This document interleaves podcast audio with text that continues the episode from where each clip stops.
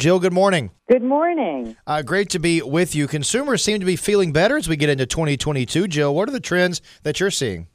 Well, you know, it's interesting because when we think about how bad inflation felt when it was rising and staying high, prices high, it really impacted all of us, right? It didn't matter how much money you had, prices, uh, it really hurts for everyone. Now, as inflation has started to come down, all of a sudden our moods are improving, which is wonderful. We had a recent survey out from the University of Michigan. They have a sentiment index. They said that their sentiment index jumped by 13% in its most recent reading in the beginning of January, highest level since the middle of 2021. And I think the, the good news is this is a two month trend. So December and January, cumulatively, we see that sentiment is up by 29%. It's the largest two month increase since 1991. The surveyors say the real reason they believe that this has occurred is because inflation has turned a corner. What about credit card debt? Now, because we have this new sentiment, are we seeing an increase in credit card debt or is that going down too? You know, it's so hard because I think a lot of people, in order to contend with higher prices, turn to first the savings that they had accumulated. Remember, people got those stimulus checks. A lot of people made money during the pandemic. Well, they plowed through those savings. And then, you know, animal spirits are a funny thing. We feel like we really want to do something, right? And so we spend money we don't have, and sometimes that leads to credit card debt.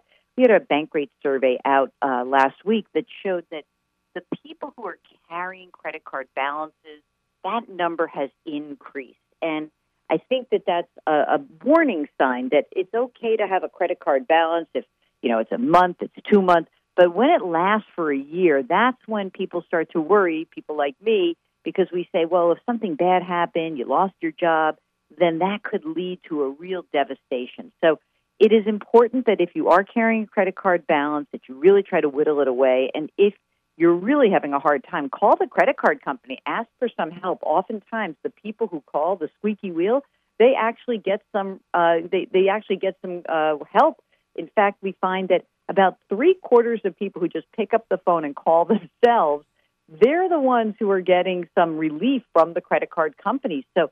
I think that it is um, important that we, we all feel entitled to ask for a lower credit card um, balance, uh, credit card interest rate, and maybe even consider a 0% balance transfer if you really think you can uh, try to pay that down within a year or whatever the time limit is.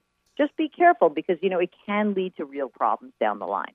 Good morning, Jill. This is John Champion. How much are consumers using their credit cards for everyday items? You know, more than you would think. I mean, a lot of times when we see high inflation, that's when all of a sudden we see that people are all buying stuff with their credit card, like at the grocery mm-hmm. store.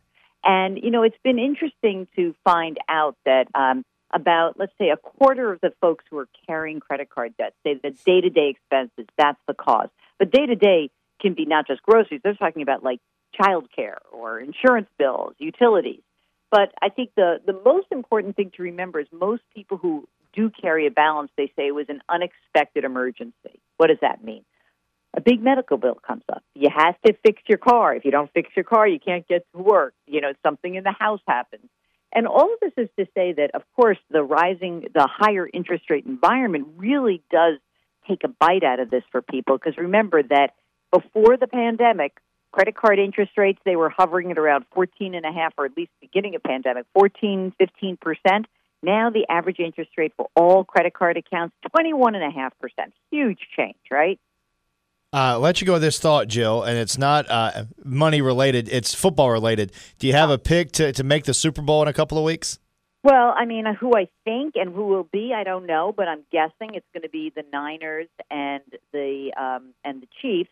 Uh, my, I think everyone's heart is just like going with Detroit. Like, yep. come on, give these guys a win and I feel bad. I'm, you know, I'm about you know I'm about to talk to right now. I'm going off to talk to WBEN in Buffalo, New York. So oh no, it's going to be a rough. It's going to be a rough segment. Uh, just don't bring up wide right. How about that? No kidding, right? oh, that poor guy. I thought that Nate Burleson made the best comment, which is, "Don't blame that guy. It's, an, it's the accumulation of a whole game. Absolutely, so we have to be a little bit kinder, especially if we're not fans." Absolutely. CBS News business analyst Jill Schlesinger. Thanks for the time as always. We'll talk next week. Take care.